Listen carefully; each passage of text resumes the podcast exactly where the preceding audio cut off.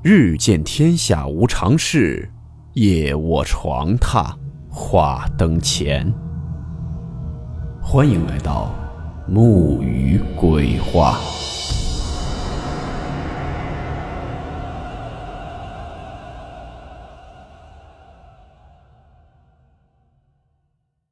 大家好，我是木鱼。您有过被朋友叫去壮胆的经历吗？今天这个故事。是在某平台看到的一位网友投稿的一篇故事，名字叫做《窗帘》。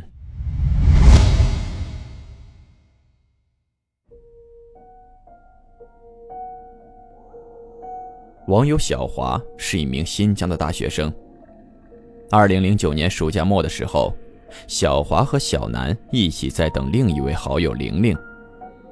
他们三人平时在学校一直都是形影不离，关系非常的好。玲玲从暑假开始就跟随爸妈一起去东北老家过暑假了，现在临近开学，才自己一个人返回了新疆。三个人一个暑假没见着，一见面就开始聊起来暑假期间各自发生的有趣的事情，不知不觉聊的时间就比较晚了，一直聊到了半夜十二点。不过在新疆来说，半夜十二点虽然还不算很晚，但是天也彻底黑下来了。小南这时就有想回家的意思，但当小南提出天黑了要回家的时候，玲玲的脸色突然变了，支支吾吾的，显得有些犹犹豫豫。小华和小南也看出了玲玲好像有什么难言之隐，一追问才知道，原来玲玲在见他们之前。自己一个人在家玩电脑。当时玲玲也可能是玩的时间有点长了，感觉有点恶心，于是就决定约他们出来见见面、透透气。可是当玲玲刚一起身的时候，耳朵里就莫名的有一个声音在跟她说：“这个好玩，接着玩啊。”当时玲玲也没多想，以为自己玩电脑时间太长了，有点迷糊了，就没有当回事儿。可是，当他换好了衣服，穿上鞋出门，刚要关门时，却听见厨房碗柜里本来安安稳稳放着的碗，像是被什么东西很用力的“啪”的一声摔在了地上，声音非常的清晰响亮。玲玲这时就赶快到厨房看了看，碗柜里的碗还是原来的样子，并没有摔碎。玲玲这会儿就想问小华、小南能不能跟她一起回家打打牌、斗个地主，或者直接干脆在外面网吧去通宵。总之，她就是不想一个人在家待着。小华和小南平时不是特别喜欢玩游戏，于是就决定跟玲玲一起回家。俩人跟家里说了一声，因为他们家都是一个老矿区的，父母之间也都认识，也就默许了。三个人就回家打牌去了。到了玲玲家，他们就席地而坐，开始打牌。当时小南是背对着入户门的，而小华是面向着入户门的，玲玲就坐在小华的左边。玩着玩着，这小南就说：“不对劲，你家里有东西啊！”小南本身八字就比较弱，在学校时他也跟他们讲过小时候遇到的一些事儿，包括找的一些先生看，都说他八字弱。也可以说是灵异体质。小南这句话一出，可把他们两个吓坏了，连忙问小南：“你在说什么？什么东西啊？你怎么了？”这小南就说：“我身后总有人光着脚在这地面上来回跑的声音，吧唧吧唧的。”这时两人也不作声，仔细的听了听，却什么都没有听到。没一会儿，小南就受不了了，说：“我必须得找着他。”起身就开始满屋子寻找。因为毕竟是玲玲的房子，他也加入了寻找之中。小华也就自然跟着去找。他到了玲玲的卧室，这玲玲的卧室有一个小阳台，因为是老式的房子，在卧室和阳台中间有一扇不大的小窗户。小华印象非常深刻。这窗户上挂了一个藏蓝色的窗帘，不是一整块布，而是那种褶皱的窗帘。当时看的还觉得这窗帘挺老旧的，都是褶皱。小南这时里屋外屋找了好几遍，最后说好像没什么感觉了。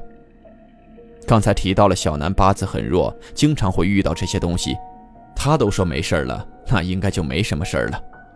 三个人在地上打了地铺，谁也没分开，也没说回卧室，就这么睡下了。这一夜倒是没什么事情发生。到了第二天，几个要好的同学得知玲玲回来了，大家也想着一个暑假都没碰面，现在人齐了，想要聚一聚，就约在了一个 KTV 见面。他们仨在临出门之前，小华的发卡突然找不到了。一回想，可能是昨天满屋子寻找东西的时候不小心掉到卧室了，他就进这卧室去找他的发卡。结果他发现，自己的发卡好好的就放在卧室和阳台中间的窗台上，而此时这房间与昨天不同的地方是。那藏蓝色的窗帘不见了。当时虽是疑惑，也由不得多想。小南和玲玲一直在旁边催。他们到 KTV 的时候已经晚了，同学们都已经在包间里了。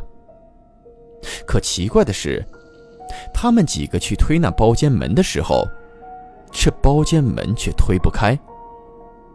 包间门上有一个巴掌宽的毛玻璃，透过这毛玻璃。小华就发现，门里面这扇玻璃前大概两米左右的位置，站着一个穿着藏蓝色蓬蓬连衣裙衣服的小女孩。整体形象看得不是很清楚，但唯独那眼睛瞳孔的颜色却异常清晰，是那种黄褐色的。当时小华心里感觉有点不对劲，这同学聚会，谁带了孩子来吗？这孩子还在包间中间一动不动地站着，看着他们推门。但是玲玲和小南似乎什么都没有看到，以为是里面同学在恶作剧堵着门，于是就玩命地去推这个门。这一使劲儿，门还真一下子就开了，几个人还差点摔倒在地。但是小华抬头一看，目光所及之处，根本没有那个小女孩。再一瞧，大伙都坐在那沙发上，正点歌唱歌呢，好像也根本不知道他们刚才一直推不开门。而且这沙发离门口的距离，以人的速度不可能这么快就过去。接下来，更热闹的一幕发生了，这 KTV 居然停电了，包间里面瞬间一片漆黑。只能透过门上的毛玻璃看到走廊上那应急灯投射进来微弱的光。小南胆子比较大，站起来跟大伙说：“都别慌，我去找老板。”接着他就出去了。小华坐在沙发上，始终环顾四周，但也看不清楚什么，只是心里有点害怕。但就在这个时候，大伙没等来小南，反而等来了这老板的呼喊声。这老板是个东北人，说话很有特色，所以大家一听就知道是他。老板就在那儿喊：“还有哪个包间有人啊？”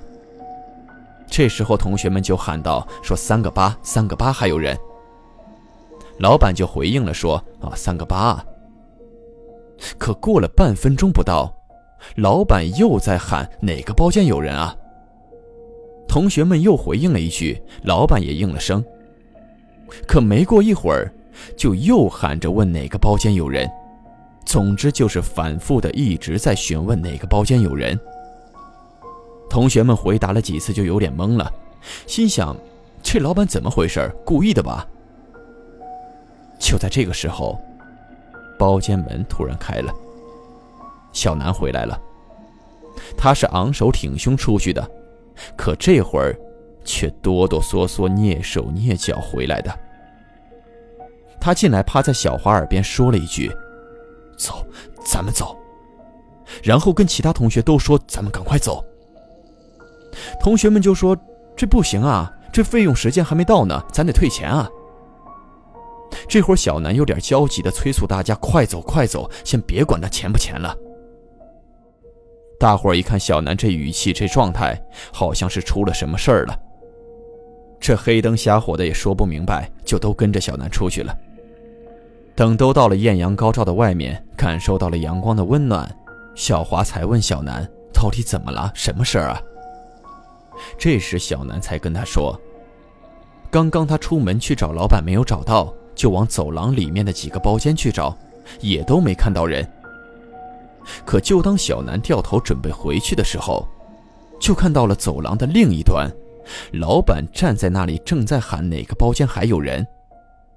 而此时，有一个穿着藏蓝色衣服的小孩子，正骑在 KTV 老板的脖子上，双手在搓他的头。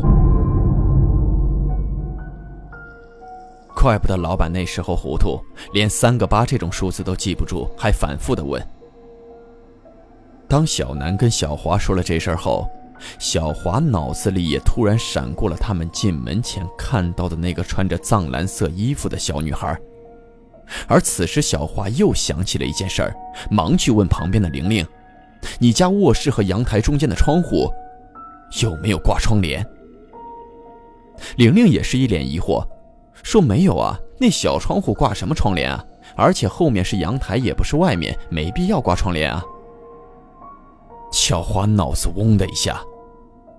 难道说，那晚他们在寻东西的时候，他在卧室看到的那藏蓝色窗帘，就是那个穿着藏蓝色裙子的小女孩，站在那里？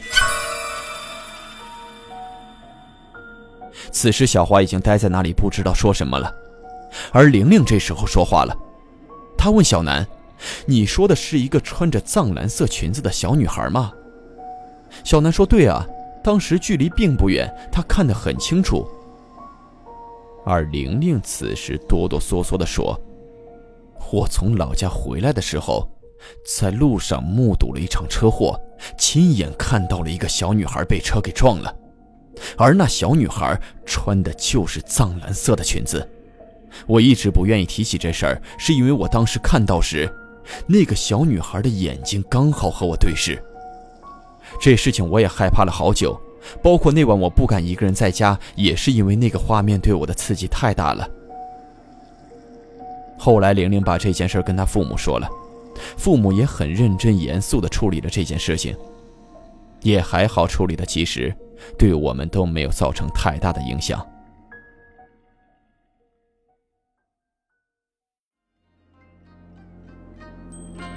好了，我们今天的故事到此结束，祝您好梦，我们明晚见。